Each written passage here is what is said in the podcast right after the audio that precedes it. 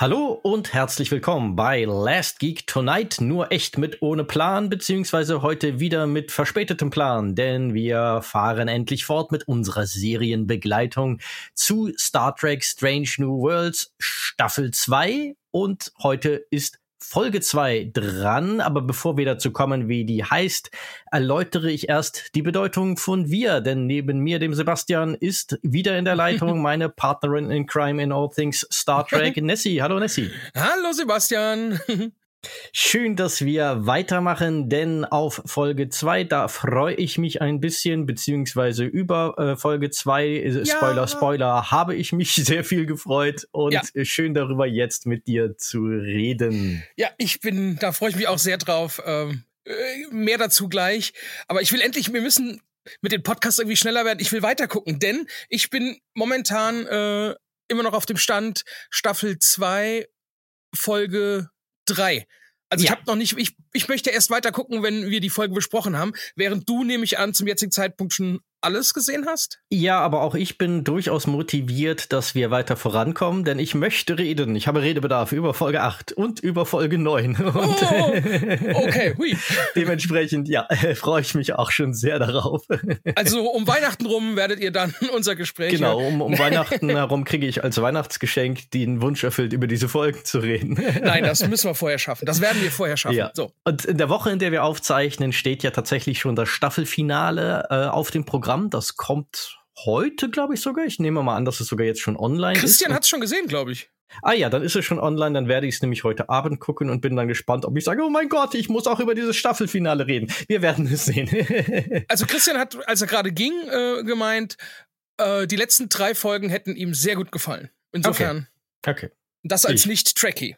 Ich bin gespannt dann auf das Finale. Ja. Äh, ja. Okay, gut. Aber kommen wir erstmal, wie gesagt, zu Folge 2 mit dem schönen Titel Ad Astra per Aspera. Und ich würde jetzt ja sagen, wie sie auf Deutsch heißt, aber das ist ja auch schon kein Englisch, das ist Latein, was das bedeutet. Dementsprechend ist die Folge auf Deutsch auch Ad Astra per Aspera. Und was das damit auf sich hat, darauf äh, kommen wir im Verlauf dieser Besprechung.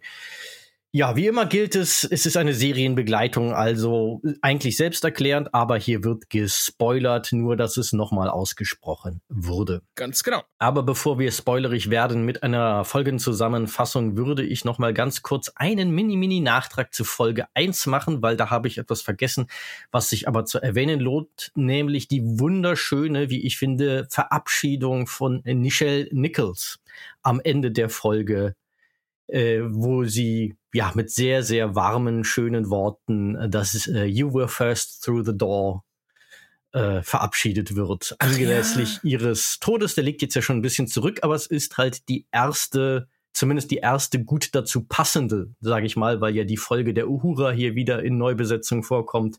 Star Trek Produktion seit ihrem Tod, deshalb war das wohl im Staffelauftakt diese Widmung drin. Mm, stimmt. Hatte ich schon wieder vergessen, aber ja, war schön, sehr schön.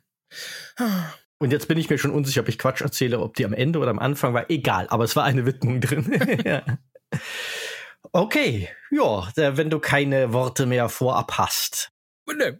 würde ich zur Synopsis von Folge 2 Ad Astra per Aspera schreiten. Schieß los. Nach einem kurzen Rückblick auf einen sehr angespannten Moment aus Unas Kindheit, den wir erst später so richtig einordnen können, äh, sehen wir sie, wie sie in der Gegenwart von Captain Battelle gedrängt wird, oder sagen wir mal, es wird ihr sehr nahegelegt, ein Geständnis abzulegen und dafür einen Deal zu erhalten, denn sie soll zugeben, dass sie über ihren Background als genetisch veränderte Illyrianerin gelogen hat. Dafür wird sie nur in Anführungszeichen unehrenhaft aus der Sternenflotte entlassen, erhält aber keine Gefängnisstrafe.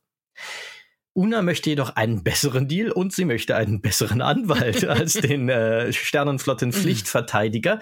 Und Pike übernimmt den Fall und reist in eine illyrianische Kolonie, um die renommierte Bürgerrechtsanwältin Nira Kitul, gespielt von Yetide Bagta äh, Badaki, ich hoffe, ich spreche sie halbwegs vernünftig aus oder Yetit Bedaki oder I don't know. Ich fürchte, ich schlachte gerade ihren Namen.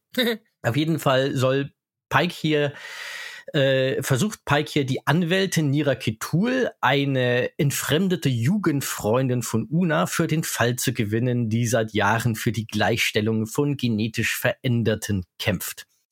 Allerdings lehnt Nira zunächst ab, weil sie weder mit Una noch mit den aus ihrer Sicht drakonischen Antigenveränderungsgesetzen der Föderation etwas zu tun haben will.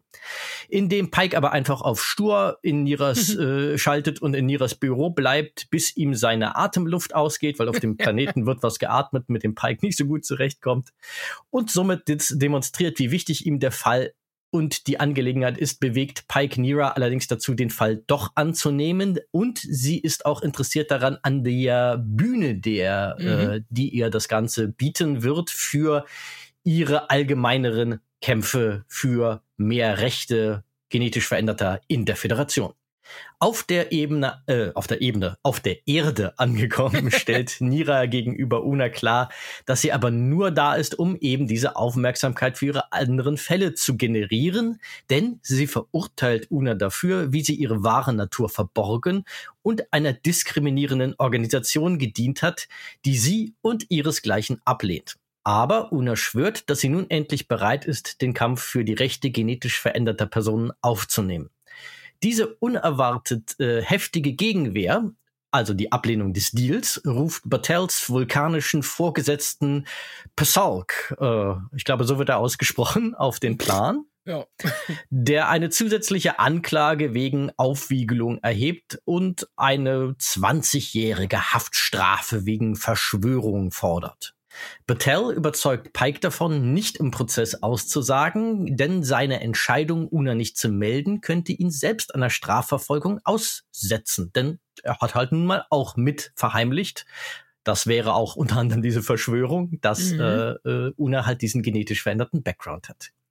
Nira wiederum bittet Laan um Hilfe bei der Beschaffung aller erforderlichen Dokumente und Aufzeichnungen und Laan äußert die Vermutung, dass die Anklage womöglich auf illegal beschafften Beweismitteln in Form persönlicher Aufzeichnungen beruhen könnte. Und um dies zu beweisen, wendet sich Laan an Uhura und bittet sie ironischerweise um Zugriff auf alle persönlichen Daten, um herauszufinden, wer Una verraten hat. Und Uhura lehnt dies mit einem Verweis auf die illegal illegal, oh ah, darauf, dass dieses Vorhaben illegal ist. Drücken wir es doch mal aus. Damit lehnt sie das ab, denn zweimal falsch ergibt bekanntlich nicht einmal richtig. Mhm. Der Prozess beginnt und Battelle eröffnet die Anklage mit einer Erklärung, warum genetische Manipulation gefährlich und illegal ist und führt die Eugenikkriege mit ihren Millionen Todesopfern als Beweis dafür an. Nira kontert, dass äh, dies sei ein von Angst getriebenes Argument, das nicht die pauschale Diskriminierung aufgrund genetischer Eigenschaften rechtfertigt und vergleicht die Praxis mit anderen historischen Formen der Unterdrückung. Una habe keine andere Wahl gehabt, als ihre wahre Natur zu verbergen. Der erste Zeuge ist Admiral April, Unas ehemalige Vorgesetzter und Förderer an der Sternenflottenakademie, der zugibt, dass er ihr nicht geholfen hätte, wenn er die Wahrheit gekannt hätte. Nira liegt da, wie er in seiner Karriere aber mehrfach die oberste Direktive ignoriert hat und bezichtigt ihn der Scheinheiligkeit, da er willkürlich entscheide, wenn, wann Regeln für ihn gelten und wann nicht. Sogar Una ist nicht erfreut über diese Verteidigungsstrategie und beschuldigt Nira, den Prozess nur als Bühne für ihre grundlegenderen Anliegen zu nutzen. Wobei ich mich frage, von das hat Nira doch klar so gesagt, dass sie das vorhat. Also genau. insofern, wo, woher rührt die Überraschung? Aber am zweiten Tag des Prozesses sieht es etwas besser aus, als Nira die anderen Brückenoffiziere der Enterprise als Zeugen für Unas Charakter und ihre exzellenten Qualitäten als Sternenflottenoffizierin aussagen lässt. Auf der Enterprise beschäftigt sich Laan derweil weiter damit, wie die Sternenflotte von Unas Geheimnis überhaupt erfahren hat. Sie gesteht Nira, dass die Anklage womöglich auf ihre eigenen persönlichen Logbücher zugegriffen haben könnte, äh, die sie im Ärger darüber aufgezeichnet hat, dass ihre Mentorin Una ihr nicht die Wahrheit über ihre Herkunft gesagt hat. Nira erkennt, dass auch Laan mit ihrer eigenen genetischen Vergangenheit als Nachfahre von Khan Union Singh hadert und Angst vor dem Gefahrenpotenzial dieses Erbes hat. Nira weist diese Bedenken zurück und sagt Laan, dass sie mit diesem Denkmuster dem Dogma der Föderationsgesetzgebung folgt. Man werde nicht als Monster geboren, aber wenn man halt lange genug und oft genug hört, dass man ein potenzielles Monster ist, fängt man irgendwann an, das selber zu verinnerlichen mhm. und zu glauben. Als Lahn sich fragt, wer davon profitieren würde, die Wahrheit über Una zu enthüllen, wenn das Ganze denn nicht auf, ihrem, auf ihr Logbuch zurückgeht, bringt Nira das offenbar auf einen neuen Gedanken und eine Idee für eine neue Verteidigungsstrategie. Am letzten Tag des Prozesses überrascht Nira dann alle, als sie Una nun doch in den Zeugenstand ruft, etwas, was normalerweise als eher schlechte Idee gilt, die eigene Mandantin dorthin äh, zu berufen, wo sie dann unter Eid schlimmstenfalls sogar gegen sich selber aussagen müsste. Una erzählt, wie sie durch das Sternenflottenmotto Ad Astra per Aspera, das übersetzt durch Mühsal zu den Sternen heißt, ich hoffe, also ich habe das jetzt für mich übersetzt. Ich habe keine Ahnung, wie die offizielle Übersetzung lautet. Ich glaube, die haben es genau so auch äh, okay. in der deutschen Fassung drin, ja. Okay, weil ich habe ein bisschen damit gehadert, wie Hardship am besten zu übersetzen ist, denn so übersetzen sie es im Original. Also, wie sie durch dieses Sternenflotte-Motto, äh, Sternenflotte, Sternenflotten-Motto, was ist denn heute los? dazu inspiriert wurde, der Sternenflotte beizutreten. Sie sah in den Sternen ihre Rettung, einerseits aus dem beschwerlichen Leben in der Föderationskolonie, in der sie aufgewachsen ist, und in der die augmentierten Illyrianer verfolgt wurden und um ihr Leben fürchten, fürchteten.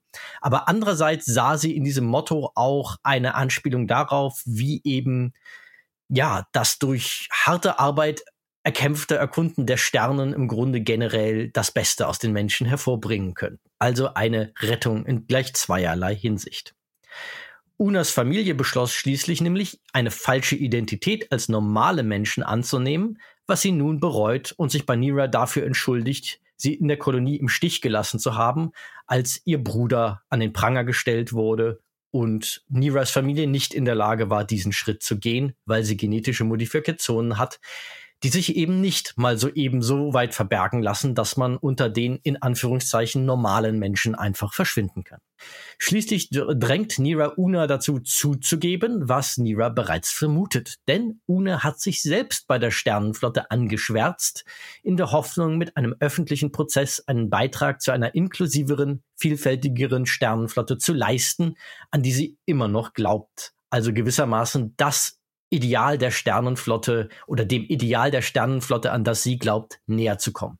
Besalk zeigt sich von all diesen Emotionen jedoch unbeeindruckt und ringt mhm. Una im Verhör das Geständnis ab, dass Pike seit Monaten über ihren genetischen Background informiert war, was ihn einer möglichen Verschwörungsanklage aussetzt. In seinem Schlussplädoyer verweist Pesalk dann auf Unas faktisches Schuldeingeständnis, nicht nur für sich selbst, sondern auch für Captain Pike und das Gesetz sei nun mal alles, was vor Gericht zähle.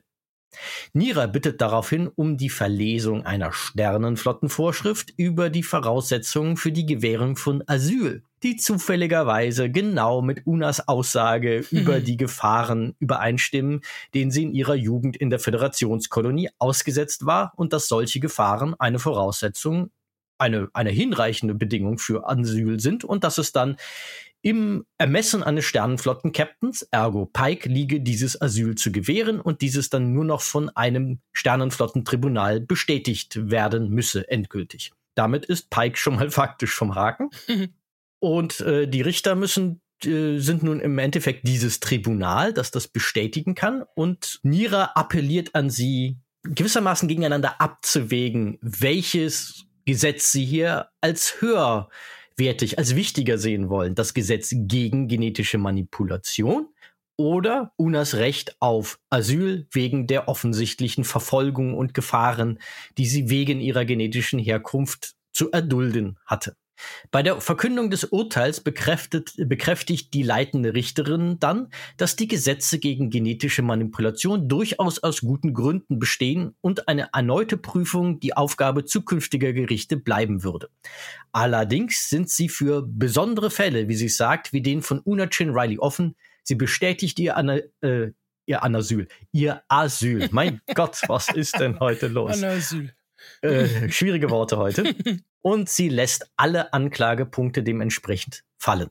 Una wird nicht nur mit ihrer Enterprise-Familie wieder vereint, sondern auch ihre Jugendfreundschaft mit Nira erlebt darüber einen zweiten Frühling und Nira äußert sich sehr positiv. Sie ist zwar immer noch keine Freundin der Sternenflotte, aber es macht ihr Hoffnung, dass eine Sternenflotten-Crew mit Stolz unter einer Illyrianerin mit all ihren genetischen Veränderungen zu dienen bereit ist. Okay. Ja. Kommen wir erstmal ganz kurz dazu nach diesem verwickelten, verwinkelten äh, juristischen Fall, der auch in meine Zunge wiederholt einen Knoten offensichtlich gemacht hat. Wie, wie gefiel dir das Ganze? Ach, ich muss sagen, ich fand die Folge grandios. Mhm.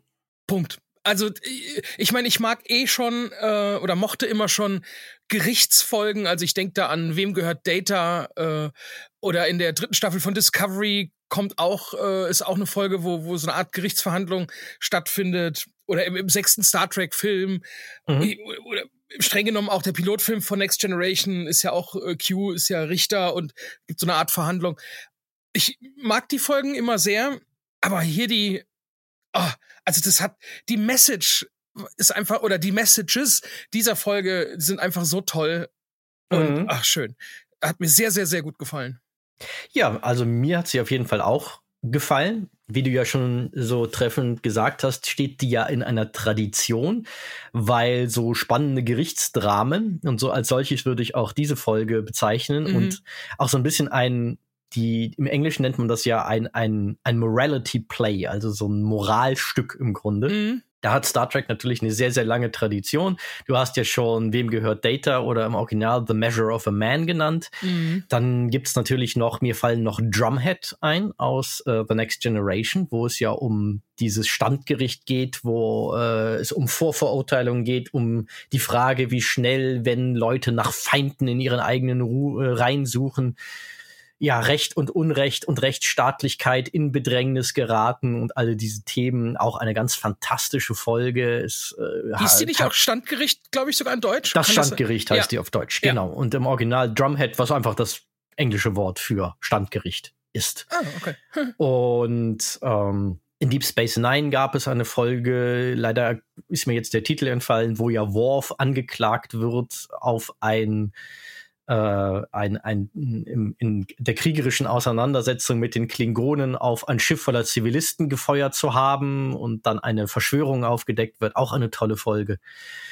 Ich würde sagen, super Folge, sehr, sehr spannend. Äh, hier wird der Markenkern von Star Trek äh, vielleicht besser als in allen bisherigen Folgen von Strange New Worlds auf den mhm. Punkt gebracht, also mit diesem Verhandeln von zeitigen moralischen Fragen.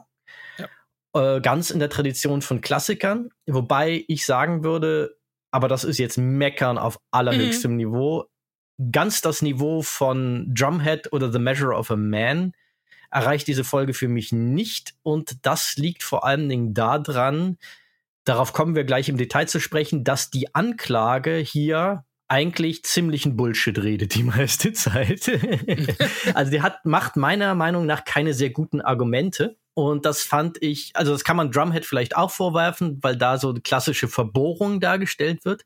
Aber eine der großen Stärken in The Measure of a Man war für mich, dass äh, Riker, der dort ja mehr oder weniger wider Willen die Anklage übernehmen muss, ja, tatsächlich sehr gute Argumente macht, wo man sagen müsste, so, ja, er hat irgendwo einen Punkt. Und man mhm. muss da gut drüber nachdenken, ob Picard den besseren Punkt macht. Ich würde zwar sagen, ja, ganz klar, aber er erzählt keinen Bullshit. Und hier habe ich manchmal ein bisschen damit gefremdelt, dass man für das Argument der Anklage auch bessere Gründe hätten finden, hätte finden können und dass dadurch die Folge so ein bisschen, also, hm, das ist also ein bisschen einseitig dort. Ich würde aber da, darauf kommen wir gleich. Aber ja. auf jeden Fall, Schauspieler sind super und man merkt auch, wie die hier, finde ich, angesichts des exzellenten Drehbuchs sichtlich aufblühen. Mhm. Weil darüber hatten ja Christian und ich schon mal gesprochen, in, äh, als wir uns mit Strange New Worlds Staffel 1 auseinandergesetzt haben, dass ich so ein bisschen damit gefremdelt hatte, warum Anson Mount manchmal so ein bisschen steif dort wirkte, während er in der zweiten Discovery-Staffel so, so spritzig war.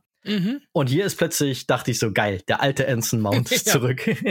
Weil hier äh, blüht er auch wieder auf, aber auch äh, durch die Bank weg. Auch, äh, ähm, äh, oh Gott, jetzt muss ich wieder aufpassen, dass ich ihren Namen nicht zerstöre. Yetide Badaki. So, Okay, die, ich werde es gar nicht versuchen, den auszusprechen. Ja, äh, aber wenn ich sie lobe, dann muss ich auch wenigstens ihren Namen ja. erwähnen. Auch die toller Gaststar, ganz, ja. ganz fantastische Leistung, finde ich. Ja, das war äh, überhaupt das. Sowas würde ich mir gerne mal auf der Bühne angucken, weil das war eine Art Kammerspiel. Äh, es hat sich ja hauptsächlich in diesem Gerichtssaal mhm. ähm, abgespielt und da war auch nicht viel, also es war ja keine Action oder so äh, drin oder kaumstens. Ähm, ah, toll einfach. Das, und so kann, da musst, du musst nicht Millionen in, in irgendeine Folge stecken, um gute Geschichten zu erzählen.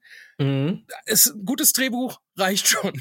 Meistens brauchst du noch gute äh, Schauspieler natürlich, aber und gutes, Ach, äh, gutes Kulissenrecycling, sage ich mal, weil ich weiß nicht, ob dir das aufgefallen ist. Ich hab's auch erst beim zweiten Mal dämmerte es langsam mir, der Gerichtssaal ist einfach ein sogenannter Redress, also eine Neuausgestaltung des Sternenflottenhauptquartiers aus der dritten und vierten Staffel von Star Trek Discovery. Es ist oh. das gleiche Set, nur halt, äh, was heißt nur, aber halt äh, komplett neuer Hintergrund, dass du halt so da die San Francisco Skyline hast, statt des Weltalls und dann ja. haben sie neue äh, Wanddekorationen aufgehängt und diesen, diese äh, Tische und den Zeugenstand und so weiter aufgebaut, aber es ist tatsächlich das Set aus Discovery, das sie ja einfach wiederverwenden, was ja auch total Sinn macht für so eine Serie. Ja, absolut legitim. Also mir ist es gar nicht aufgefallen, äh, tatsächlich. Sie haben es auch sehr gut gemacht, finde ich. Also es ist und nicht sehr offensichtlich. Ich habe versucht, die diese goldenen Hintergründe, diese Reliefs irgendwie zu entziffern oder aber da habe ich gar nichts, konnte ich leider nichts erkennen. Ich dachte vielleicht ist da steckt da auch noch irgendwas drin? Vermutlich. Mir sind sie auch aufgefallen, aber irgendwie sind sie nie lange genug und gut mhm. genug zu sehen, um so richtig äh, zu erkennen, was sie dort untergebracht haben. Da wäre es eigentlich mal spannend, äh, so Behind-the-Scenes-Fotos anzuschauen, mhm. falls es die gibt, äh, was dort, äh, ja, was, was für Motive da dargestellt werden. Weil, es Weil mit, mit, Sicherheit steckt da irgendwas drin und sei es nur ein Easter Egg oder so, mhm. äh, was mit Star Trek zu tun hat oder vielleicht sogar mit der Story oder so. Ja, oder vielleicht auch mit irgendwelchen Rechtstraditionen, äh, dass da irgendwelche historischen Szenen tatsächlich dargestellt ah. sind, die irgendwas von den Rechtsgrundlagen oder den ideologischen Grundlagen des Rechtsverständnisses der Föderation irgendwie abbilden. Aber das war, wie gesagt, das ist echt schwer zu erkennen gewesen. Mhm. Ja, was, äh, wie steigen wir da ein? Wo sollen wir anfangen? Äh, keine Ahnung, ich, äh, äh, weiß ich nicht. also, ja. Ja, dann bleiben wir doch vielleicht mal ganz kurz bei dem Thema, wie gut ist denn überhaupt die Argumentation der Anklage, weil da bin ich ja eben schon mal äh, eine Runde drauf abgegangen. Denn Patel beginnt ja ihre Argumentation schlicht und ergreifend mit einem simplen, äh, oh, die eugenischen Kriege waren schlimm. Das ist einer der Gründe, wo man so sagen würde, so, ja, nach der Logik könnte man aber alle Menschen verbieten, weil die, ja, die, die von normalen Menschen angezettelt wurden, waren auch nicht ganz ohne. Ja. Äh, ich meine, nach äh, Adolf Hitler hat man ja auch nicht Deutsche und Österreicher einfach prinzipiell verboten. ja, das stimmt. Schade eigentlich. Nein. Äh, vielleicht noch mal zum Hintergrund. Äh, für die, die jetzt nicht so fit sind in der äh, ah ja, das ist, das Zeit ist ein guter Hinweis. Ja. Heute und äh, und äh, heute Strange und Star Worlds. Trek. äh, genau. Die eugenischen Kriege. Worum ging es da in in zwei drei Sätzen? Äh, bei den eugenischen Kriegen ging es darum, dass äh, eine kleine Kaste, nenne ich es jetzt mal, genetisch modifizierter sich gewissermaßen aufgrund ihrer ja, natürlich in vielerlei geistiger und körperlicher Hinsicht faktischen, aber dementsprechend auch gefühlten moralischen Überlegenheit zu den Herrschern der Menschheit aufgeschwungen hat und darüber einen Krieg vom Zaun gebrochen hat und ähm, ja auch re regelrechte Genozide. Mhm. Und der berühmteste Anführer dieser eugenischen Herrscher war natürlich Khan Noonien Singh, den wir bereits aus der Originalserie und aus dem berühmten Film äh, Der Zorn des Khan, dem zweiten Star Trek-Film, kennen. Khan! Khan! Genau, daher stammt ja das berühmte Meme, wo ja. äh, Kirk so wunderbar brüllt. und die dann ja nochmal in einer modifizierten und etwas umstrittenen Version in dem zweiten J.J. Abrams alternativen Zeitlinienfilm Star Trek Into Darkness auch aufgegriffen wurde in einer mhm. Neuinterpretation. Genau. Und diese eugenischen Kriege, äh, das vielleicht auch noch ganz wichtig, so ein bisschen für die Chronologie des Ganzen, waren dann nicht zuletzt auch ein, also haben halt die Menschheit wirklich mit äh, zig Millionen oder teilweise auch sogar, wird sogar gesagt, hunderten Millionen Toten in ein dunkles Zeitalter der Verwüstung mhm. gestürzt, das dann aber seinerseits in so einer, ich nenne es jetzt mal Ping-Pong-Bewegung der Geschichte die Voraussetzung dafür war, dass die Menschheit von diesem tiefsten Punkt über den Erstkontakt mit den Vulkaniern die Fehler, äh, also die Irrwege, auf denen diese geraten war, erkannt hat und dann aber auch wieder die Voraussetzung, äh, Foreshadowing zur Folge drei für ein äh, ja, das goldene Zeitalter der Föderation, des Friedens, der, also zunächst einer Vereinigung der Menschheit unter einem Banner der Vereinigten Erde und dann später der Fortentwicklung zur Vereinten Föderation der Planeten, gerade auch stark in der Kooperation mit anderen Gründungsmitgliedern wie den Vulkaniern mhm. und den Andorianern. Eine Szene, die wir andeutungsweise im, Sta äh, im Serienfinale von Star Trek Enterprise auch erleben wurde. Punkt. So, langer Satz.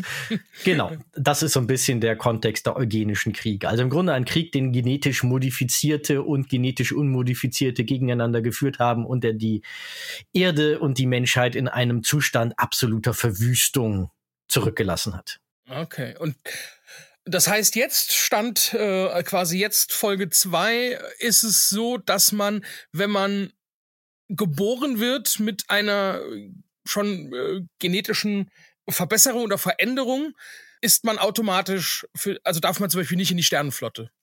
Genau, das ist alles ein bisschen äh, kompliziert. Also ich, ich dröse es mal so auf, wie ich es verstehe, weil ich nicht weiß, inwiefern das vor Strange New Worlds schon mal so genau definiert wurde. Das Thema kam eigentlich erst später so richtig in Star Trek Lore rein. Die Originalserie sagt dazu, glaube ich, nur sehr andeutungsweise nämlich was. Später ist es dann so, dass halt das Vornehmen von genetischen Modifikationen in der Föderation illegal ist. Mhm.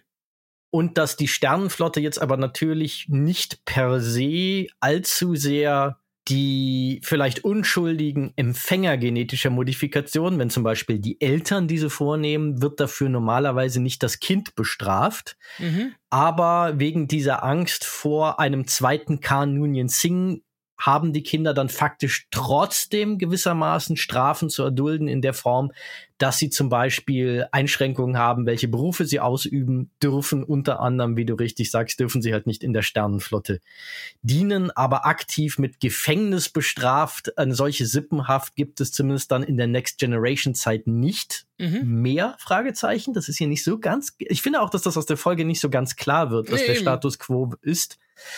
Aber die Eltern zum Beispiel, die diese genetische Ver Veränderung veranlasst haben, die müssen durchaus auch mit Gefängnisstrafen im schlimmsten Fall rechnen.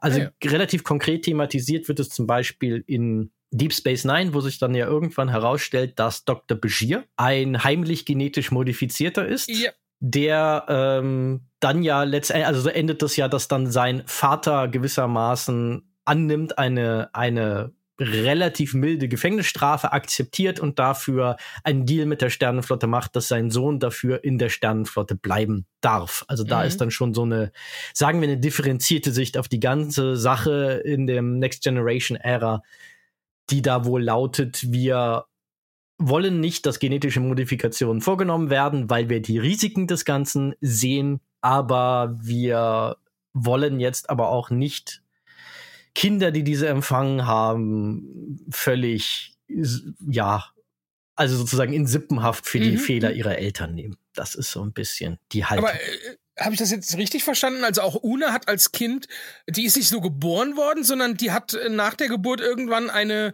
genetische Veränderung erst erfahren. Ja, das ist auch so ein nicht 100% klar ausgesprochen. Ich verstehe es jetzt so, weil die Illyrianer ja seit eh und je, also seit Jahrhunderten oder vielleicht sogar Jahrtausenden traditionell sich genetisch modifizieren, ist davon auszugehen, dass sie natürlich das Erbe genetischer Veränderungen faktisch von Geburt an in sich trägt, zwangsläufig, weil ihre mhm. Eltern ja auch schon genetisch modifiziert sind und das waren, als sie das Kind gezeugt haben. So. Mhm. Aber darüber hinaus werden wohl noch zielgerichtete genetische Modifikationen traditionell, um die Kinder zu optimieren, vorgenommen, was sie dann wieder unterscheidet. Zum Beispiel, das wird ja angedeutet auch in dieser Folge von Fällen wie zum Beispiel Laan Nunien Singh, die auch ein genetisch verändertes Erbe in sich trägt, mhm. aber nicht mehr aktiv genetisch als Kind irgendwie verändert mhm. wurde oder vor der Geburt der Fötus oder wie auch immer das mhm. die Illyrianer genau machen. Auch das wird ja nicht im Detail hier thematisiert. Auf jeden Fall, worauf ich ein bisschen hinaus will, ist, äh, dass äh, Una, äh, ob es jetzt schon äh, mit der Geburt mitbekommen hat oder später verändert wurde, auf jeden Fall unschuldig, äh, dass diese Veränderung mhm. bekommen hat. Also ja. ähm, Genau, das, also sie konnte nichts dafür. Sie hatte kein Mitspracherecht oder sonstiges. Ja, ja. Also ich sie hat es sich nicht ausgesucht, mhm. sagt, wenn man so schön sagt. Genau, genau. Und ja. ich gehe auch mal davon aus, dass sie nach ihrer Geburt oder im, im Fötuszustand, was auch immer, wo da der Cut-off-Punkt im Föderationsgesetz mhm. ist, noch eine aktive genetische Veränderung erfahren haben muss. Denn sonst würde sich für mich nicht erklären, warum Laan in der Sternenflotte dienen darf und sie nicht weil Laan mhm. dieses genetische Erbe per Geburt ja auch hat. Mhm. Aber das scheint ja kein, keine Sache zu sein, die jetzt unmittelbar gegen sie gehalten wird. Also da, da wird's auch ein bisschen schwammig. Das muss man mhm. der Folge auch ein bisschen vorwerfen, was denn jetzt das Gesetz nun besagt. Also wie viele Generationen muss genetische Veränderung her sein, ja. damit man trotzdem der Sternenflotte beitreten kann. Hm. Aber worauf ich auch noch hinaus wollte, ist, dass mhm. insofern das Eröffnungsargument von äh, Battelle ein bisschen stinkt, ehrlich gesagt. Weil sie, ihr zweites Argument neben den Gefahren ist ja, äh, das genetische Veränderungen vorzunehmen, wie sie es ausdrückt, gewissermaßen heißen, dass Menschen Gott spielen, was sie jetzt, glaube ich, nicht so irgendwie wortwörtlich in einem religiösen Sinne meint, sondern einfach mhm. in dem Sinne, dass die Menschen sich auf eine unzulässige Art und Weise in die natürliche Evolution einmischen. Wo äh. ich ja auch mal die Frage stellen würde, wie kompliziert auch äh, also es ist ein kompliziertes Thema, keine Frage. Ich habe da auch keine eindeutige Meinung selber zu, was genetische Modifikationen bei Menschen angeht. Aber jedes Mal, wenn wir moderne Medizin anwenden ja. und Menschenleben retten, die normalerweise in der natürlichen Evolution nach hätten sterben müssen, spielen wir Gott. Wenn Absolut. ich meine Brille morgens aufsetze, spielen wir nach dieser Definition Gott. Denn ein kurzsichtiger Mensch wie ich hätte in früheren Zeiten auch deutlich schlechtere Chancen in der Gesellschaft gehabt. Und, und, und, und. Also da hm, mache ich mal ein großes Fragezeichen ran an dieses Argument. Aber das ist tatsächlich, da gibt's äh, auch keine richtig oder falsch Antwort drauf. dass das wird die Menschen wahrscheinlich auch auf ewig beschäftigen. Wo hört mhm. das, äh, wo fängt es an, wo hört es auf? Und ähm, äh, ja, also wenn ich eine neue Hüfte bekomme, werde ich zwar nicht genetisch, aber auch ähm, verbessert im Prinzip. Ich kann plötzlich wieder besser laufen, schneller laufen als vorher. Oder wie du sagst, mit den Augen. Wir lasern Augen und äh, wir verpflanzen Organe. Ja, oder ganz banal, zum Beispiel, Kind wird mit Herzfehler geboren, der es kurz nach der Geburt dahinraffen würde. Moderne Medizin behebt Herzfehler. Das ist ein aktiver Eingriff in die Evolution, äh, die natürliche Evolution. Denn ein Kind, das sonst gestorben wäre und womöglich eine problematische genetische Eigenschaft weitergetragen hätte, das äh, überlebt jetzt und kriegt womöglich selber irgendwann Kinder. Wir haben dann vielleicht auch wieder einen Herzfehler. In diesem Moment ist der Gang der Evolution einfach verändert. Und das machen Menschen seit eh und je. Und da wird halt ihr Argument in dieser Absolutheit ein bisschen shaky aus meiner Sicht. Da muss man, glaube ich, das ist eher, weil das ist eine Frage von diffizilen Grenzziehungen, die wir, glaube ich, immer wieder als Gesellschaft neu werden verhandeln müssen und nicht so genau. sehr eine Frage von Absoluten. Hallo? Äh, äh, Punkt, ja. Achso, absolut. Ich, ich dachte, gerade, der Satz wäre mittendrin abgebrochen, ich würde dich nicht mehr hören. Oder absoluten Wahrheiten, so. Ja, ja. Ab, absolut als Substantiv. So. Äh, genau. Äh, ja. Äh, ja, gebe ich dir recht, absolut, genau. Wobei ich noch mit dem, mit dem äh, Begriff, wir spielen Gott, immer mit Gott habe ich immer so ein Problem. Also wir greifen in die Natur ein, würde ich mal sagen. Ja, ja. So ja. Ich, weil es gibt ja, gibt ja auch Glaubensgrüppchen, ähm, die, die sowas komplett ablehnen. Also die bei mhm. eben bei einem Herzfehler von einem Kind sagen würden, ja, dann ist es halt so. Da greifen wir nicht ein. Äh, ja, über die Wortwahl, da kann man in der Tat diskutieren, wie gut die zu Star Trek passt, aber es ist eine, am Ende des Tages eine, eine etablierte Phrase. Ich sage auch, oh mein Gott, ohne an ihn zu glauben. Ja, ja. Manchmal ich, ist das halt einfach so eine sprachliche Form. Ich versuche mir tatsächlich mittlerweile das bewusst abzutrainieren, das, weil ich sage das nämlich auch viel zu oft. Oh Gott. Mhm. Aber, aber, auch im Sinne von What the fuck statt. Äh, ja. Aber naja, gut. Ähm, äh, so, wo, wo stehen wir jetzt? Wir haben geklärt, wo wir sind. Äh, die, ah, genau, das das Anfangsplädoyer, da waren wir stehen geblieben.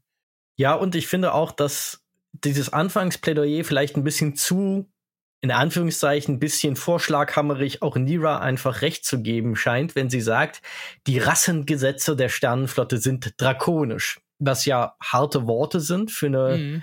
Organisation, die ja eigentlich für Antirassismus in vielerlei Hinsicht steht, über mhm. das friedliche Zusammenleben und Zusammenarbeiten von ganz vielen verschiedenen Spezies und jeder ist vor dem Gesetz gleich und alle haben gleiche Rechte und wir versuchen uns gegenseitig zu re respektieren. Aber wenn Patels Anfangsplädoyer tatsächlich die Haltung der Sternenflotte zumindest zu dieser Zeit repräsentiert, hat sie leider irgendwo ein bisschen recht, weil das ist eine sehr drakonische Interpretation des Prinzips, wir mischen uns nicht in die Evolution mhm. ein.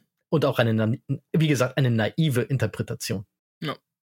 Ich überlege gerade, wo machen wir weiter? Vielleicht ist mal ganz interessant zu diskutieren, was denn hier für ein Konflikt eigentlich grundsätzlich verhandelt wird, der ja auch in den Äußerungen von Psalk, äh, übrigens auch für mich eine der schwächeren Elemente der Folge, weil Psalk ist eigentlich so, ich nenne da solche Figuren immer ein Klischee-Wiesel. Mhm. Der mhm. ist schon, es ist schon so offensichtlich, dass dieser Typ ein Wiesel ist. Also ein Wiesel im Sinne von dieser Redewendung, dass dann, dass das äh, äh, Wiesel als verschlagene Tier auch vielleicht eine gemeine, eine gemeine Anwandlung.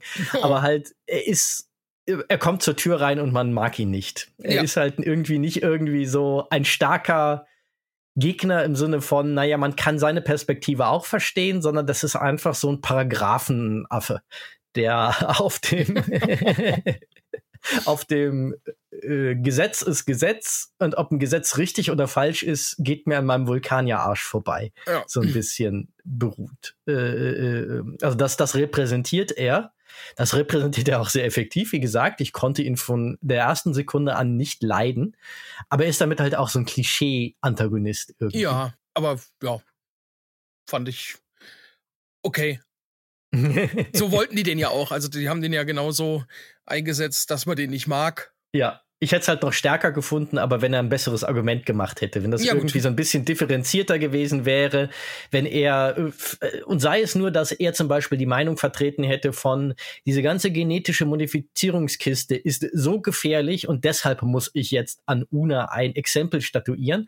Aber im Endeffekt reitet er ja nur darauf rum, am Ende ja auch in seinem Schlussplädoyer, Gesetz ist Gesetz und Emotionen und Einzelfälle spielen dabei keine Rolle. Da ist für ihn keine moralische Abwägung drin und ich finde, das macht ihn zu einer schwachen Figur, weil er Moralität, die Moralität der Frage verleugnet und so dumm sollte er als Vulkanier eigentlich nicht sein. Ja, vielleicht spiegelt das aber trotzdem wieder, dass es eben auch zur jetzigen Zeit vielleicht noch Richter gibt, die eben das, äh, die Emotionen da komplett raushalten oder äh, so, die sich wirklich einfach knallhart nach dem richten, was im Buch steht, im Gesetzbuch steht. Mhm. Vielleicht, ja. Also repräsentieren soll er das sicher, denn sie bauen ja sehr eindeutig auch genau diesen Konflikt jetzt zwischen juristisch korrekt und ethisch korrekt ja. auf. Das ist ja auch Niras Argument letztendlich, dass sie sagt, äh, also das Psalk sagt, das Gesetz ist halt das Gesetz und Nira sagt, hält dem entgegen, ein Gesetz sollte immer nicht nur ein Spiegel gegenseit, äh, also, also gegenwärtiger gesellschaftlicher Vorstellungen sein, sondern ein Gesetz sollte ein Ideal repräsentieren, das die Gesellschaft besser macht. Wo ich durchaus sagen würde, ähm, wo ist das Feld, wo ich unterschreiben kann? ja. weil gegenwärtige Gesellschaft ist immer ein Spiegel gewisser moralischer Vorstellungen dieser Zeit mit all den Fehlern, die da auch drinstecken möchten, mit all der Bigotterie und den veralteten Vorstellungen und ideologischen Glaubenssätzen, die eigentlich sich gar nicht vernünftig begründen lassen. Also mhm. denken wir daran, wie kurz es erst her ist, dass alle möglichen alternativen Formen der Sexualität faktisch strafbar waren. Das, ja. äh, man ist ja eher deprimiert, wenn man darauf zurückguckt, wie äh, ja, also wie, wie wenig lange das her ist, dass diese Dinge geändert wurden. Ja, und äh, ich glaube, darauf will die Folge auch ganz stark hinaus halt, ja. dass Gesetze nicht dem Volke nach dem Mund reden sollten, sondern im Zweifelsfall die ethisch wichtigen und richtigen Dinge, dass sie dort mutig vorausgehen sollten und die faktische Realität ist ja nun mal, und da wird Star Trek auch seinem Utopie-Gedanken und damit äh, deshalb dem Markenkern, finde ich, an dieser Stelle wieder sehr gerecht, dass äh, Gesetze mutig voranschreiten sollten und ganz oft in unserer Realität tun sie das ja nicht, sondern sie hecheln immer der gesellschaftlichen Realität oder oft der gesellschaftlichen Realität hinterher. Mm. Ja, leider. Das ist. Uh. Ja. Also dieser Tage ja auch wieder sehr virulent beim, äh, ähm, beim, beim Transgender-Thema. Ja, da hab ich, ja. Also die Gesetzgebung sozusagen sich immer noch aufgrund moralischer Vorstellungen von Leuten im Parlament sich schwer tut, etwas zu akzeptieren, was A wissenschaftlicher Stand ist B auch ganz banal, ich sage jetzt das einfach mal so, das ethisch und moralisch Richtige. Punkt. Finde ich auch, aus Gründen. aus Gründen, ja, und äh, aus vielen Gründen und Gründen, die ich nicht habe, aber das trotzdem ganz genauso ja. empfinde. Ja. Und ja, das also im Grunde hält hier, das ist ein großes Lob, das ich der Folge aussprechen würde. Hier hält in diesem Detail ist sehr gekonnt unserer Gesellschaft den Spiegel vor und äh, ist unfassbar Star Trekig da, ja. Absolut. Und das mag ich auch. Und äh, nicht nur, also man, äh, in, in der Folge ist es halt Una, es ist eine Illur Illurianerin, die genetisch verändert wurde, aber das ist ja nur ein Bild. Und da, da passen so, also ich glaube, da kann sich jede Randgruppe kann sich da reindenken mhm. und das fast eins zu eins auf sich anwenden ähm, oder oder verfolgte, auch seien es auch politisch verfolgte Menschen. Also das das spricht so viele an und das fand ich da, das das fand ich so großartig an der Folge. Ja, ja, das ist ja auch etwas, woraus die Folge überhaupt keinen Hehl macht. Da kann man ihr auch, äh, wenn man das Teufelsadvokat spielen will, vorwerfen, dass sie da schon auch den ganz groben Holzhammer rausholt, ja. weil Nira es halt so ausspricht, anstatt Wie es dass es angedeutet wird, wird es halt einfach erklärt. Ja, das fand ich da auch. In dem Moment dachte ich, ich hab's kapiert, auch vorher schon. Aber gut, sei es drum. Ja, da bin ich auch immer, da, da kämpfe ich immer ein bisschen mit mir selbst, weil natürlich solche Folgen, die solche komplexen Themen verhandeln, da auch immer ein bisschen vorsichtig sein müssen, dass sie nicht, um eine englische Redewendung hier an dieser Stelle mal einzudeutschen, äh, gegenüber dem Chor predigen. Also, dass sie nicht nur den Leuten, die das eh schon wissen, etwas erzählen, was diese eh schon wissen, sondern dass man auch die Leute erreicht, ja, wo man den Holzhammer halt vielleicht manchmal rausholen muss, damit sie endlich mal hören, was die Stunde geschlagen hat. Ja, also wenn es unter den Trekkies AfD-Wähler geben sollte, dann haben es auch die jetzt verstanden, hoffentlich. Na, es ist ja ganz interessant, dass man, äh, dass das durchaus auch in einer größeren Diskussion steht, dass es ja Leute gibt, äh, also gucke auf ein beliebiges Kommentarspalte auf einer Star Trek, äh, also einer englischsprachigen Star Trek-Seite oder in irgendwelche Star Trek Subreddits, dann kommen die Leute tatsächlich, so, so schräg das ist, aus ihren Löchern irgendwelche Leute mit Alt-Right-Ansichten, die mhm. sich darüber beklagen, dass Star Trek so woke geworden ist, wo ich auch immer da sitze und denke, so Star Trek war schon immer woke, nur ja. sah halt Wokeness in den 60ern anders aus als heute. ja, da gab es den Begriff noch lange, lange nicht des Woke. Seins. Ja, ja. und äh, ja, da, damals waren halt die Themen basaler, wenn vielleicht auch manche Leute im konservativen Spektrum wenigstens andeutungsweise endlich akzeptiert haben, dass zum, Ban zum Beispiel Leute mit anderen Hautfarben die gleichen Rechte haben sollten What? und genauso fähig sind. Genau, äh, es, es, ist, es ist so eigentlich so bitter, dass man darüber ja. reden muss, als wäre das keine Selbstverständlichkeit, äh, obwohl es längst eine sein sollte. Aber Das wurde ja auch in, zumindest in manchen konservativen Kreisen, auch das sehr bitter, dass man das so sagen muss, nicht in allen, aber in manchen mittlerweile halbwegs akzeptiert. Aber natürlich für die Zeit war das genauso vogue, wie wenn Star Trek heute Themen wie Transgender oder äh, ähnliches angeht. Das sind halt die Themen, um die man heute so hart streiten muss. Aber dass Uhura auf dieser Brücke saß und irgendwann Captain Kirk geküsst war, war damals aber mal locker genauso kontrovers, wie diese Themen heute sind. Ah, ich würde gern mal jetzt Mäuschen spielen, so wie es in 50 Jahren ist. Ähm, mal angenommen, da gibt Star Trek noch. Ähm, und da gibt's wieder eine, eine, eine äh, Folge mit einer Gerichtsverhandlung oder so. Und da ist das, was wir jetzt, wo wir jetzt drüber diskutieren, schon komplett uninteressant. Also mhm. und, und abgehandelt. Ähm, das, das, das fände ich schön. Mhm. Und das, da glaube ich auch dran. Ich meine, das alles, äh, wer hätte zur Zeit, als, als äh, Schwarze verfolgt wurden, wer hätte da je gedacht, damals noch, äh, als, als die Zeit gerade war, dass jetzt, dass wir, dass wir überall im Fernsehen und überall ähm, schwarze Menschen haben. Ja, und generell ja auch die, die Diversität in Stoffe reinkommt, wo sie früher praktisch inexistent war. Also zum Beispiel klassische Mittelalter-Fantasy, wo die ja eigentlich ziemlich exklusiv weiß und meistens auch noch extrem männerdominiert war ja. in der Vergangenheit. Und wo heute in der Herr der Ringe-Serie, die ja auch sehr dafür angefeindet wurde, zum Beispiel völlig selbstverständlich alle Ethnien repräsentiert sind, Männer und Frauen in sehr wirkmächtigen Rollen auftreten gleichermaßen. Ähm, ja, Transgender haben sie, glaube ich, noch nicht so richtig reingebracht. Da ist eine Chance noch für die zweite Staffel. Aber da haben sich ja auch Leute schon wieder mächtig drüber aufgeregt. Und äh, da möchte man ja auch schon wieder Backpfeifen verteilen. Ja. Ich habe mir da mal gerade was, was äh, jetzt das Thema Transgender angeht, weil ich da halt eher im Thema bin, mhm. ähm, ob, ob das Thema sein sollte bei Star Trek. Weil ich in meiner Utopie, in meinem Kopf wäre, würde ich mir vorstellen, dass man, dass auch die Medizin und so da in der, der Richtung noch, noch ähm, verbessert wird, dass man das irgendwann einfach nicht mehr merkt. Mhm. Weil es ist ja im Moment einfach nur noch dieses, die sogenannte Passing.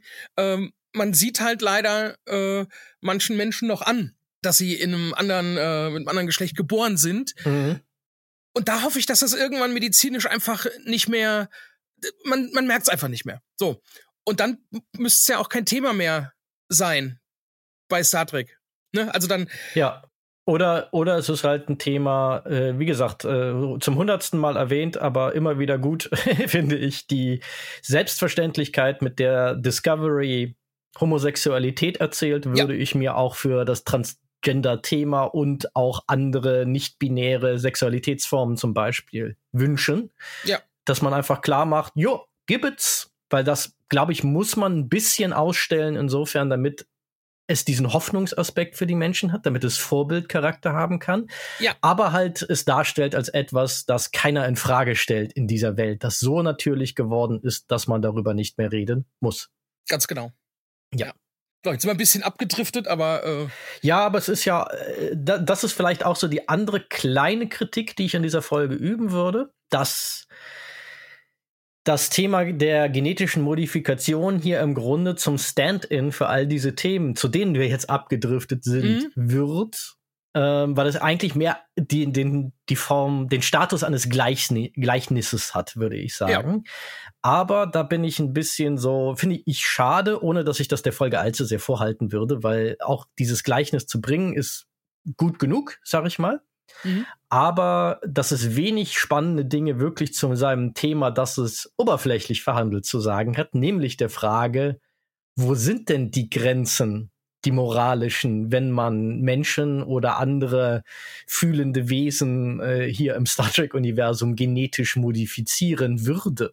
Mhm. Weil das ist ja durchaus eine Diskussion, äh, der werden wir auch im Rahmen dieser Folge nicht gerecht werden können. Und ich glaube, lohnt, vermutlich ist es auch gar nicht so äh, produktiv, da jetzt allzu tief einzusteigen, weil es halt die Folge auch nicht macht. Aber das finde ich schade, dass sie das dieser Diskussion so ein bisschen hier aus dem Weg gehen, weil sie, glaube ich, ja, zum einen dieses Gleichnis, diesen Gleichnischarakter für andere äh, Themen hier bevorzugt haben und mhm. auch so ein bisschen, das ist meine andere Hypothese, woran das liegen könnte, dass sie so ein bisschen gefangen sind zwischen ähm, ja, dem, was sie erzählen wollen und dem, was aber Star Trek Kanon ist. Denn das finde ich ja, äh, das sind noch zwei interessante Fragen, die das, finde ich, aufwirft. Denn wir wissen ja, haben wir gerade schon angedeutet, dass in der Star Trek The Next Generation Zeit, dann in der Discovery Zukunft wissen wir es jetzt nicht, da ist es noch nicht Thema geworden. Mhm.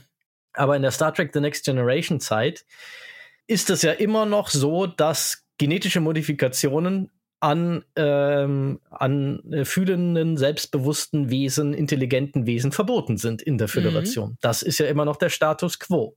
Das heißt, Niras Hoffnung, dass sich da was ändert, hm. hat sich, wenn nur in, vielleicht in Teilen, aber zumindest nicht vollständig erfüllt. Noch nicht, nee. Die Tatsache, dass Dr. Begier ja nur in der Sternenflotte bleiben kann, weil äh, sein Vater im Grunde sagt, Den ich Deal. nehme die Schuld auf ja. mich und wir machen einen Deal, ja. zeigt ja, dass auch das Thema ähm, der ja zumindest äh, sippenhaft Leid immer noch nicht gelöst ist in dieser mhm. Zeit. Der Fortschritt dieser Folge ist natürlich jetzt innerhalb des Franchise, dass sie die Richtigkeit davon in Frage stellen, was Deep Space Nine noch nicht gemacht hat, mhm. wo das gar nicht so richtig Thema wird, von wegen sind äh, ja oder zumindest, naja, wobei, es gibt ja auch so Folgen, wo dann äh, Begier sich als seine Identität aufgeflogen ist, sich andere, anderer genetisch modifizierter, die nicht so viel Glück hatten und gewissermaßen äh, körperliche oder geistige Behinderungen durch diesen missglückten Prozess davongetragen mhm. haben und keine funktionalen oder so funktionalen Mitglieder der Gesellschaft werden konnten wie er, dass er sich um sie kümmert. Insofern, ja, äh, ach Gott, da rede ich mich jetzt um Kopf und Kragen. Da müsste man eigentlich noch mal reingucken, um diese Folgen, in diese Folgen um überhaupt intelligent darüber reden zu können, ja, welche Haltung Deep Space Nine und seine Autoren wirklich dazu einnehmen. Es ist halt nur keine eindeutige. Es ist halt, aber Deep Space Nine war eh äh, der absolute Shit, was das Verhandeln von Grauzonen im Star Trek-Universum anging. Ähm, ja, da, da, da ja. scheint meine Liebe wieder durch. ja, äh, für mich zeigt das aber vielleicht auch, ob die das jetzt äh, bewusst zeigen wollten oder nicht. Vielleicht ist äh, diese Frage äh, eben so schwierig zu beantworten, dass das wirklich lange, lange, lange Zeit braucht, um Veränderungen äh, mhm. mit sich zu bringen, auch gesetzliche Veränderungen, weiß ich nicht. Vielleicht ist das, äh, brauchen die einfach echt lange. ja. Weiß man nicht. Ja, ja, genau. Das ist halt die spannende Frage. Auf jeden Fall steht diese Folge dadurch in einem sehr, sehr spannenden, durch den Prequel-Charakter von Strange New Worlds einfach in einem spannenden, ich nenne es jetzt mal einen Intra-Franchise-Dialog mhm. mit den bisherigen Star Trek-Serien, die zwar früher produziert wurden, aber wesentlich später in der Star Trek-Universumshistorie äh, äh mhm spielen und was ich mich halt auch gefragt habe, weil, äh, und das ist ja der Grund, warum das sie dem Thema oder der Kniff, mit dem sie dem Thema so ein bisschen aus dem Weg gehen, ist ja diese, was sie auch thematisieren, muss man fairerweise sagen, in der Folge. Una wird durch eine, eine, eine, eine Spitzfindigkeit letztendlich in der Interpretation des Gesetzes gerettet und ja. nicht dadurch, dass es wirklich Fortschritt gibt in der Auseinandersetzung der Föderation im Allgemeinen und der Sternenflotte im Besonderen mit dem Thema genetische Modifikation bei intelligenten Wesen. Mhm. Ähm, und ja, da, dadurch ist halt die Frage, die ich mir gestellt habe, einerseits ist das natürlich eine Folge, die einen sehr hoffnungsvoll zurücklässt. Andererseits, wenn man halt weiß, was später kommt, ist es auch ein bisschen deprimierend. so mit dem Blick auf die Zukunft dieses Universums. Äh, und da würde ich mich mal echt interessieren, was überwiegt für dich dabei, wenn du da drauf schaust? Also äh, auf jeden Fall ähm, äh, die, die Hoffnung, die, mhm. die positive, positive Vorausschau, das überwiegt äh, sehr, sehr, sehr stark. Auf jeden Fall. Mhm. Also ich war nach der, der Folge richtig gut gelaunt. das ist halt das Lustige, ich auch. Und als ich dann drüber nachgedacht habe, dachte ich aber ein bisschen deprimiert ist es eigentlich schon, wenn man weiß, was danach kommt. Irgendwie. Ja, jetzt, wo wir drüber sprechen, äh, wird mir das auch bewusst. Also dieser Fall jetzt, diese Gerichtsverhandlung, äh, wird wohl, so wie wir es jetzt äh, wissen, nicht hergenommen werden können für andere, also als Präzedenzfall für andere möglichen Verfahren gegen mhm. Illyrianer. Die können nicht sagen, aber guck mal, hier haben wir, äh, wie es so schön im Deutschen auch heißt, hier Karlsruhe so und so, äh, die und die Nummer, da war das, hat das Gericht so und so entschieden, also müsst ihr das jetzt auch das können sie nicht, weil die haben, das ist ja quasi eine Ausnahme oder eben durch diese, dieses Asyl hat das jetzt für die Figur Una gepasst, mhm. aber nicht für eben äh, Illyrianer oder genetisch veränderte. Naja, man könnte jetzt natürlich spekulieren, wenn das ähm, die Föderationsgerichtssprechung, und davon gehe ich jetzt einfach mal aus, weil da meistens amerikanische Prinzipien als Vorbild dienen, wie sie das ausgestalten, auch sehr stark äh, Präzedenzfälle berücksichtigt, dass man schon auch argumentieren könnte, dass äh, jetzt ein Haufen Illyrianer vielleicht zu wohlgesonnenen Sternenflottenkapitänen rennen und um Asyl bitten. Also so ein, so ein ja, Präzedenz Ausweg für viele Illyrianer könnte es jetzt dort durchaus geben infolge einer solchen äh, Rechtsprechung. Dann hoffen wir, dass sie schneller sind, als die Gesetze dann wieder geändert werden, äh, die solche Sachen dann eben wieder, diese Hintertürchen mhm. wieder schließen. Wobei natürlich die Frage wäre, inwiefern die Föderation nicht sagt, weil die Sache kompliziert ist und äh, wir zwar genetische Modifikation weiterhin verbieten wollen, aber nicht mehr so sehr vielleicht angesichts der Dinge, über die hier moralisch verhandelt wurde, die Leute, die, die sie erfahren haben, ohne ihr Zutun, die nicht mehr so hart behandeln wollen, mhm. ob man solche gesetzlichen Hintertüren dann nicht vielleicht auch bewusst offen lässt. ja, ja. Das kann ja auch sein. Manchmal sagt man, unsere Gesellschaft ist noch nicht bereit dafür, dass wir gewisse Verbote komplett fallen lassen, aber wir lassen Hintertüren offen. Ist ja zum Beispiel beim Thema des Schwangerschaftsabbruchs in Deutschland faktisch der Fall. Mhm. Mit dieser Twitter-Regelung von eigentlich verboten, aber straffrei. Ja, ja, stimmt.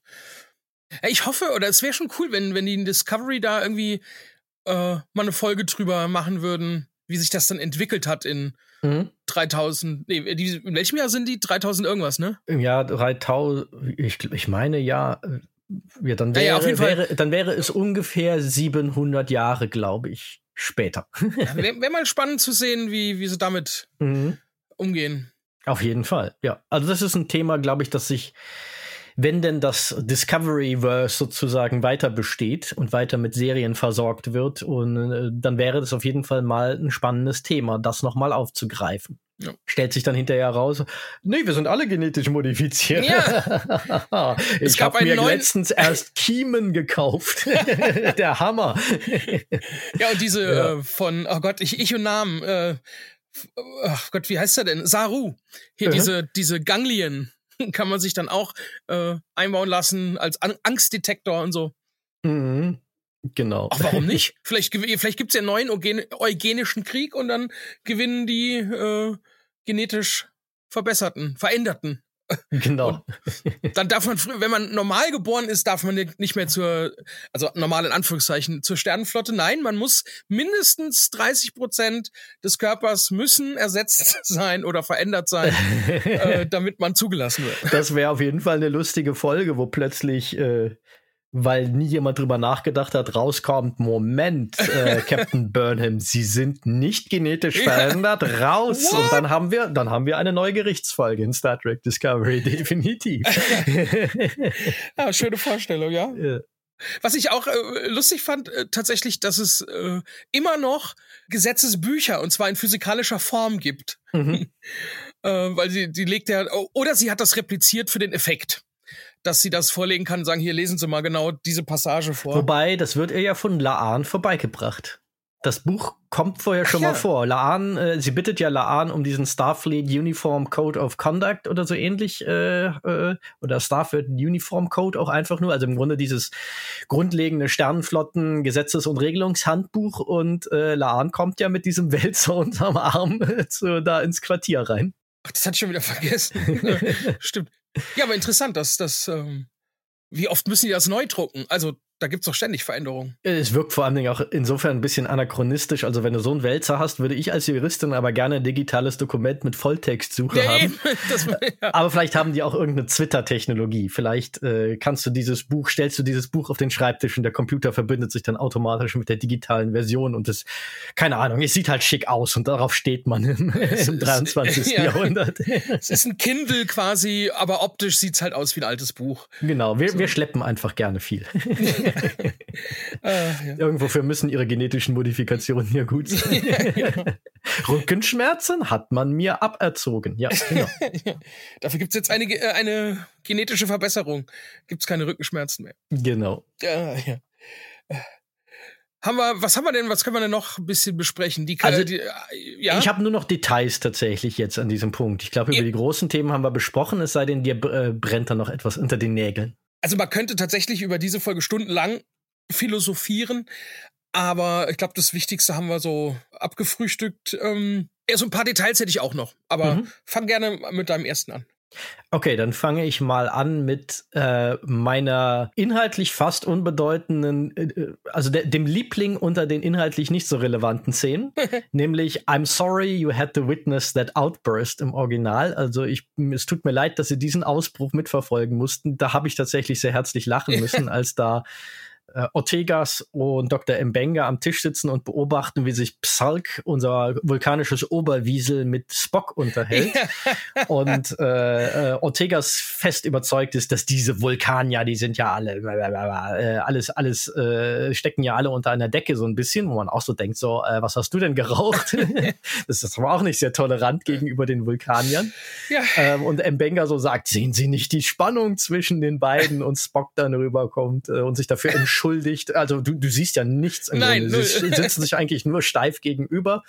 Und dann steht er so ein bisschen auf. Und da kann man auch als Zuschauer, finde ich, zum ersten Mal das auch wieder großes Lob an äh, äh, Lob großes Lob an Ethan Peck. Er spielt Spock so großartig ja. in dieser Serie. Wie er das rüberbringt, so diese Abneigung in einer ganz äh, subtilen Körperlichkeit äh, und dann halt rüberkommt und sich dafür entschuldigt, dass dieser laute Streit so eskaliert ist und du hast da kaum was gesehen. Ja. Äh, ganz, ganz tolle Szene, habe ich sehr genossen. Ja.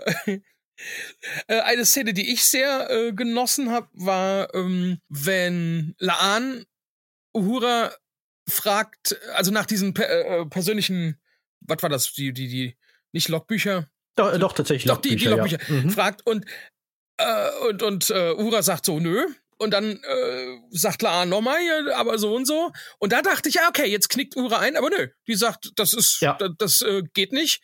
Kriegst du nicht. Punkt.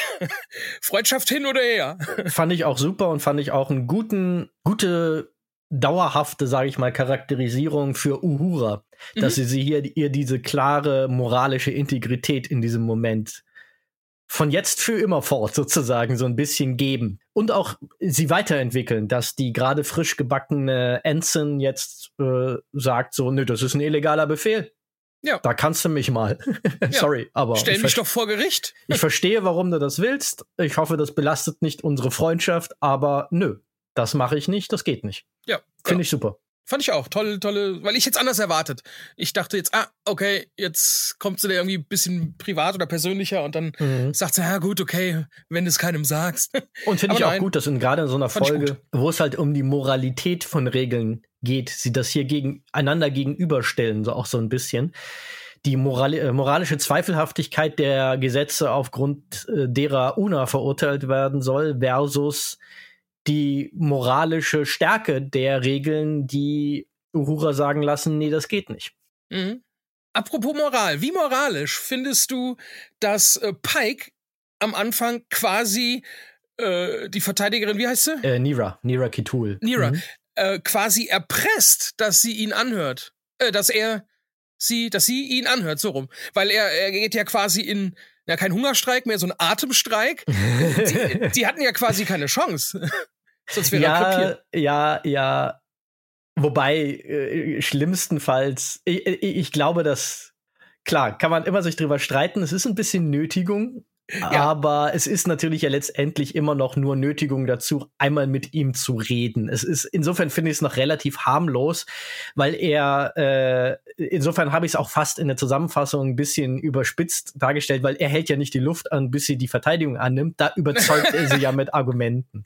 Ja, ja. Äh, er hält ja nur die Luft an, bis sie mit ihm redet und äh, insofern finde ich ja ein ich bisschen grenzwertig, aber geht noch. Eher humorvoll, okay, ja. wo wir gerade über Moral gesprochen haben. Ja. Ähm, ich fand, das, das war so ein, so ein frecher Pike-Moment einfach. Ich gehe da jetzt hin und dann, äh, übrigens, äh, also entweder haben die ganz, ganz, ganz, ganz kleine Sauerstoffbehälter bei sich oder der hat sich vor dem Treffen schon ganz, ganz lange dort aufgehalten, weil der sitzt ja kaum da drin und schon geht der Sauerstoff zu Ende. Ja, das fand ich auch lustig, dass, äh, dass es so rüberkommt, wie er ist gerade angekommen, wird abgewiesen und hat nur noch zwei Prozent Sauerstoff, wo man sich fragt, wie wollte er zurück zu seinem Shuttle kommen? ja, als hätte er so einen Luftballon mit Sauerstoff dabei, wo er einfach mal so und dann ist schon alle. Aber das ja. Äh, das ist jetzt keine Kritik, das ist, hm. meine ich auch eher, eher humorvoll. Äh. Ich habe mich sowieso gefragt, ob sie da nicht ganz clever was reinbringen, was Pike angeht, weil riskiert er hier wirklich das Ersticken? Also oberflächlich natürlich, aber Pike weiß ja in Strange New Worlds, was seine Zukunft bringen wird äh. und wie er ähm, äh, dass er noch diesen Unfall haben wird. Äh, also ist das hier so ein Pike-Moment, wo er sagt so, ach, das kann ich problemlos riskieren. Ich weiß, dass ich hier nicht sterben werde. ja, äh, also zumindest unterbewusst auf jeden Fall, natürlich, klar. Ja, ja. Und Habe ich gar nicht dran gedacht, ja. Weil sie thematisieren ja im Pilotfilm sehr, sehr stark die Frage, inwiefern er anders handeln wird in ja, Zukunft ja, ja. mit diesem Wissen. Und frage ich mich, ob das nicht so eine subtile Art ist, das so reinzubringen. Ja, definitiv. Also er nutzt das auch manchmal knallhart aus. Das ist ein hartes Schicksal, aber er weiß halt auch so, also hier erwischt es mich nicht. Boah, ich habe, da könnte man auch, da müsste man extra drüber sprechen in der Folge oder so. Ähm, wie, wie du oder ich damit umgehen würden, wenn wir wüssten, wann mhm. wir sterben werden und das auch sicher wüssten, also nicht, nicht nur so eine Ahnung, sondern sicher, wie, wie, wie man dann damit umgeht. Weil du kannst ja im Prinzip, kann ich mit verbundenen Augen über die Autobahn gehen äh, zur Hauptverkehrszeit. Nee, da ist Stau, da passiert mir nichts. Also zur, vielleicht nachts. und mir würde nichts passieren. Also ich wüsste, das, würde ich gerne mal ausprobieren. Aber Zumindest ich weiß, bei dem, ja, ich würde es nicht empfehlen, aber ich weiß ja Gott sei Dank nicht. Äh, Gott, ja. Gott sei Dank, ich, äh, äh, ich weiß ja zum Glück äh, nicht, wann mhm. ich sterbe.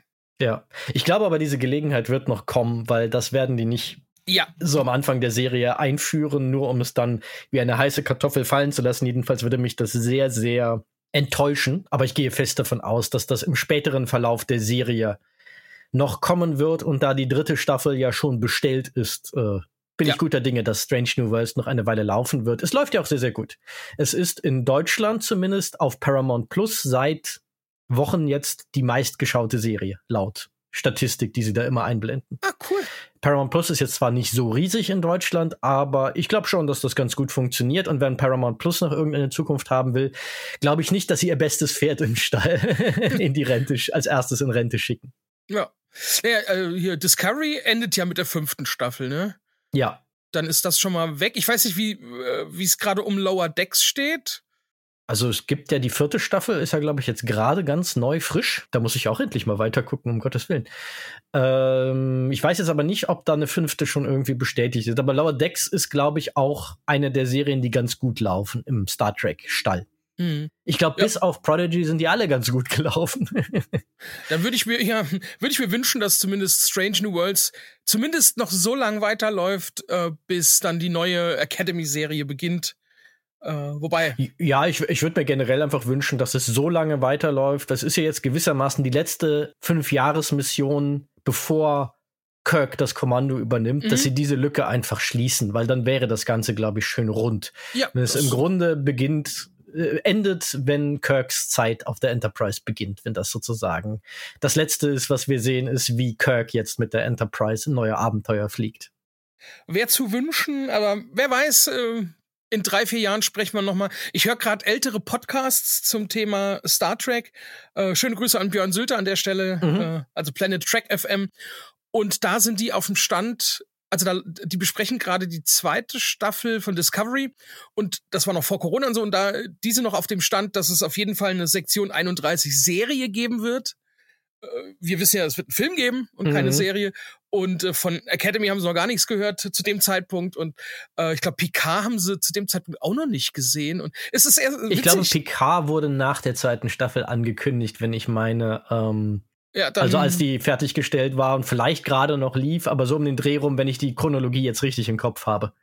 Auf jeden Fall äh, ist das echt teilweise sehr lustig. Hört euch das mal an, die alten Podcasts. Lohnt sich auf jeden Fall vom Kollegen Björn.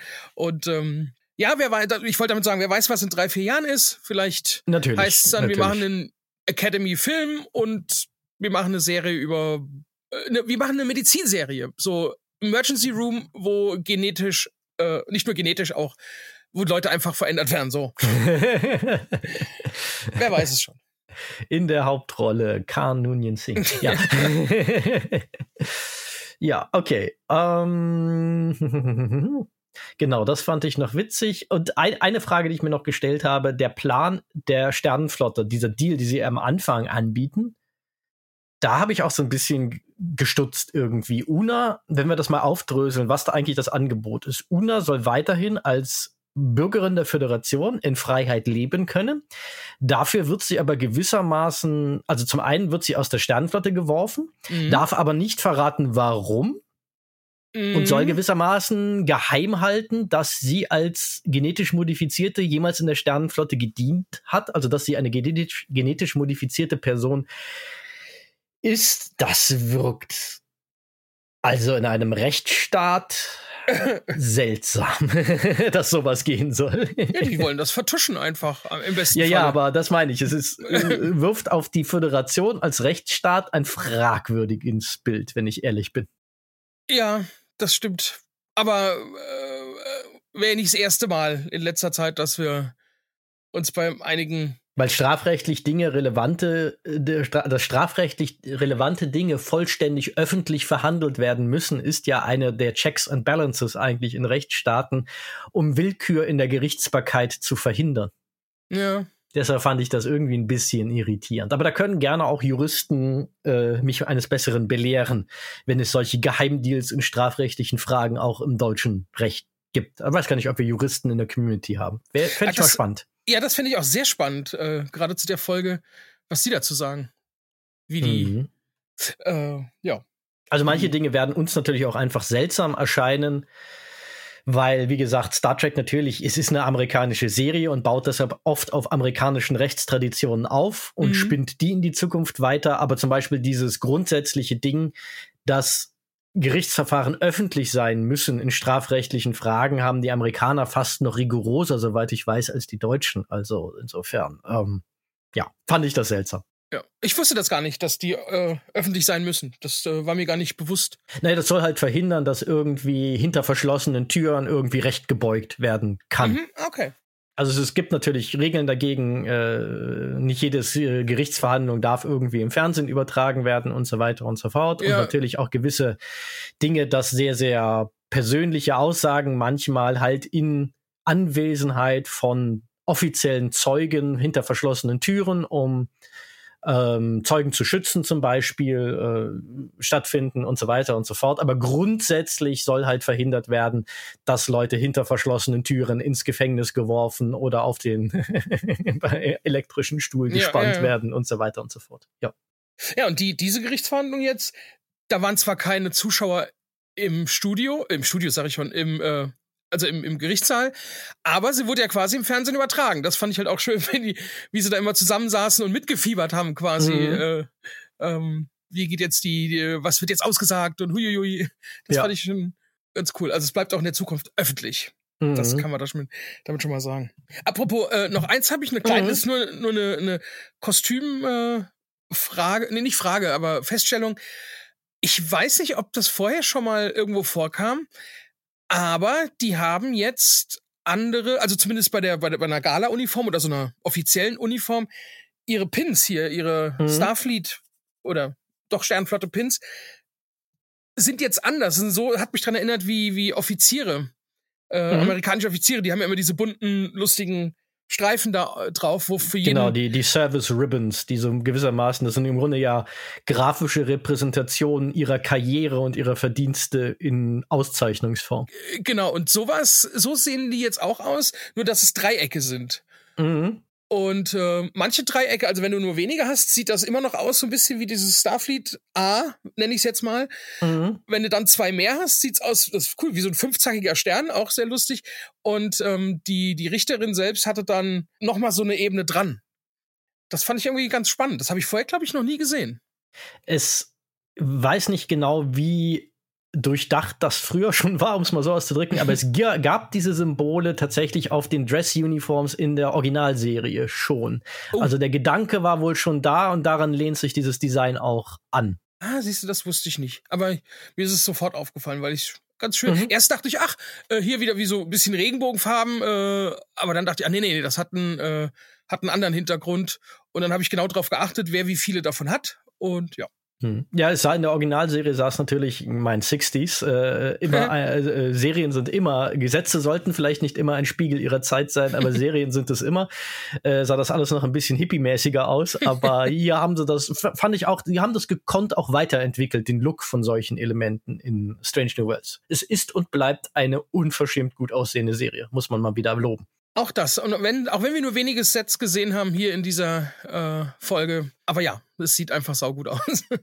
Eine Kleinigkeit noch, eigentlich nur eine Beobachtung, will ich gar keine Diskussion vom Zaun brechen, wobei du es gerne diskutieren darfst, wenn du, wenn du möchtest, natürlich, ist ähm, dieses, was in der Zusammenfassung ich schon erwähnt hatte, dieses, dass sie dieses Thema des verinnerlichten Stigmas hier mit reinbringen wenn Leute auf uns herabschauen, äh, lange genug auf uns herabschauen, fangen wir irgendwann an, uns selbst zu verachten. Was so sinngemäß, was Nira zu Laan sagt. Mhm. Das fand ich schön, dass sie das hier reingebracht haben, weil ich finde das eine wichtige Beobachtung, wie die Stigmatisierung von Menschen funktioniert und warum das problematisch ist. Warum man da sehr vorsichtig mit sein muss, Menschen zu stigmatisieren. Ja, äh, weil es stimmt auch. Also ist äh, diese, dass man dann selbst irgendwann dran glaubt, äh, dass man nicht normal ist. Mhm. Da, da, das kann ich aus eigener Erfahrung, äh, kann ich da sprechen. Ähm, das ist einfach so. Das ist äh, Realität. Das ist Tatsache. Mhm. Und mhm. das treibt viele, viele, viele leider auch zu drastischen äh, Maßnahmen. Ja, und genau deshalb fand ich es sehr, sehr auch wieder Markenkern Star Trek pur, dass ja. sie das hier so reinbringen. Und kurz und bündig und verständlich and that's it. Und dann spielt es für den Rest der Folge nur noch im Subtext eine Rolle. Mhm. Aber die, die Botschaft ist angekommen. Das fand ich äh, tatsächlich auch sehr elegant gelöst und super. Ja, kann ich genauso unterstrei äh, unterschreiben. Nee, wie heißt das? Unterstreichen. Unterstreichen und oder unterschreiben. Ja, äh, genau, das wollte ich sagen. Ich wollte du kannst beides. es auch gerne unterschreiben, dann hast du ja. beides gemacht. das wollte ich, genau das wollte ich. Das war Absicht. Ähm, ja. ja. Alles geplant. ah, schön. Ja, krass. Ich hätte tatsächlich nicht gedacht, dass wir so lange über diese Folge sprechen. Das sage ich, glaube ich, glaube immer. Aber diesmal, weil es so wenig auszusetzen gibt, ja. Äh, dachte ich, oh, das wird so eine 40-Minuten-Nummer. Na naja, gut, da ist ja auf äh, jemanden wie mich, der immer ein paar Haare in der Suppe findet, Verlass. Aber wir haben jetzt ja auch viele lobende Worte verloren und viel Zeit tatsächlich, und das freut mich sehr, damit verbracht, auch wirklich ja über das, womit die Folge sich beschäftigt, zu diskutieren. Was das bedeutet das? Ja. Das meine ich, wir haben nicht, nicht, weil wir noch mehr äh, Haare in der Suppe finden wollen, nee, sondern über die Message ja. und so. Da, äh, da haben wir die Zeit verloren. Ich mache auch hier Airquotes. Mhm. Äh, ja, fand ich super. Ja, ich auch. Und äh, das sei auch an dieser Stelle nochmal deutlich ausgesprochen. Detailmeckerei, ja, aber ich finde es auch, es ist für mich die vielleicht stärkste Strange New Worlds Folge bis hierhin. Mhm. Ob ich das, wenn die Staffel 2 durchaus immer noch so sehe, Spoiler, Spoiler, Spoiler, Foreshadowing, das darüber können wir dann diskutieren. Ich bin mir aber auch selber noch nicht sicher. Ich finde es aber auf jeden Fall eine super starke Star Trek-Folge, die in jeder Star Trek-Serie ähm, die jeder Star Trek-Serie gut zu Gesicht gestanden hätte. Und in Strange New Worlds finde ich es bisher das Kronjuwel ganz, ganz tolles Ding insgesamt trotz mhm. Detail. Kleinigkeiten, aber wie gesagt, irgend, wenn man nach den Haaren in der Suppe sucht, und das tue ich natürlich von Herzen gerne, findet man natürlich immer auch was, aber das soll nicht heißen, dass ich das für weniger als ein, eine sehr, sehr gute Folge und vor allen Dingen auch ganz exzellentes Star Trek halte. Absolut. Und jetzt fällt mir noch ein dummer äh, Witz ein, der mir, also der ist mir eingefallen, aber noch nicht gerade heute. Sondern, ja, ähm, äh, hier, Herr Ober, ich habe ein Haar in der Suppe. Ja, ist ja auch eine Buchstabensuppe. es ist zumindest eine Variante von dem, den man sonst immer kennt. Ja, ne? Oh, da, da muss ich noch ein bisschen rumfeilen. Der, der geht wahrscheinlich noch besser, aber ja. das, ich habe hab ein Haar in der Suppe. Mhm. Finde ich gerade lustig. Ah, ich muss. Ah. Okay, gut. Zeit für den Abbruch. Zeit, für die Abmoderation, genau. Ja. dann, liebe Leute, dann danke ich euch, dass ihr uns wieder eure Ohren für diese sehr lange, immer wieder länger als die Folge, Besprechung von der Folge 2 Ad Astra per Aspera geliehen habt. Wenn ihr Feedback habt zu der Folge, zu unserer Besprechung selbiger oder zu anderen Themen, dann kommt doch gerne auf unseren Discord-Kanal. Da könnt ihr mit uns und anderen gleichgesinnten Nerds und Geeks über viele spannende Themen diskutieren.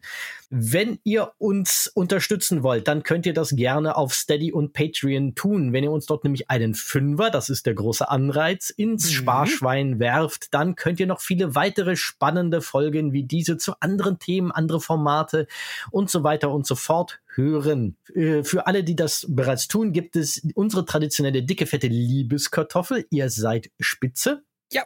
Und wenn ihr uns aber darüber hinaus oder stattdessen noch was Gutes tun wollt, dann freuen wir uns natürlich sehr auf eine oder über eine gute Bewertung auf Apple Podcasts und oder Spotify und ganz besonders freuen wir uns auf Apple Podcasts äh, auf eine geschriebene Rezension, denn die hilft ganz besonders. So funktioniert der Apple-Algorithmus, dass wir dort sichtbarer werden.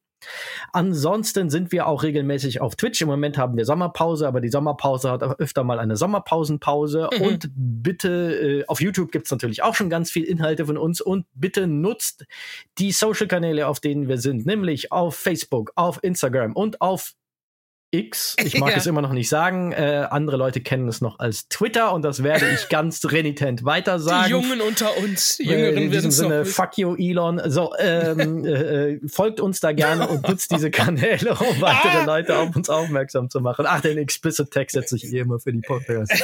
okay. So, und äh, ansonsten, wenn ihr lieber analog äh, es weiter sagen wollt, dann ist das natürlich auch ganz fun. Schreit es von den Dächern, dass es uns gibt. Möge die Macht mit euch sein. Live long and prosper and thanks for the fish. Ciao und bis zum nächsten Mal. Tschüss.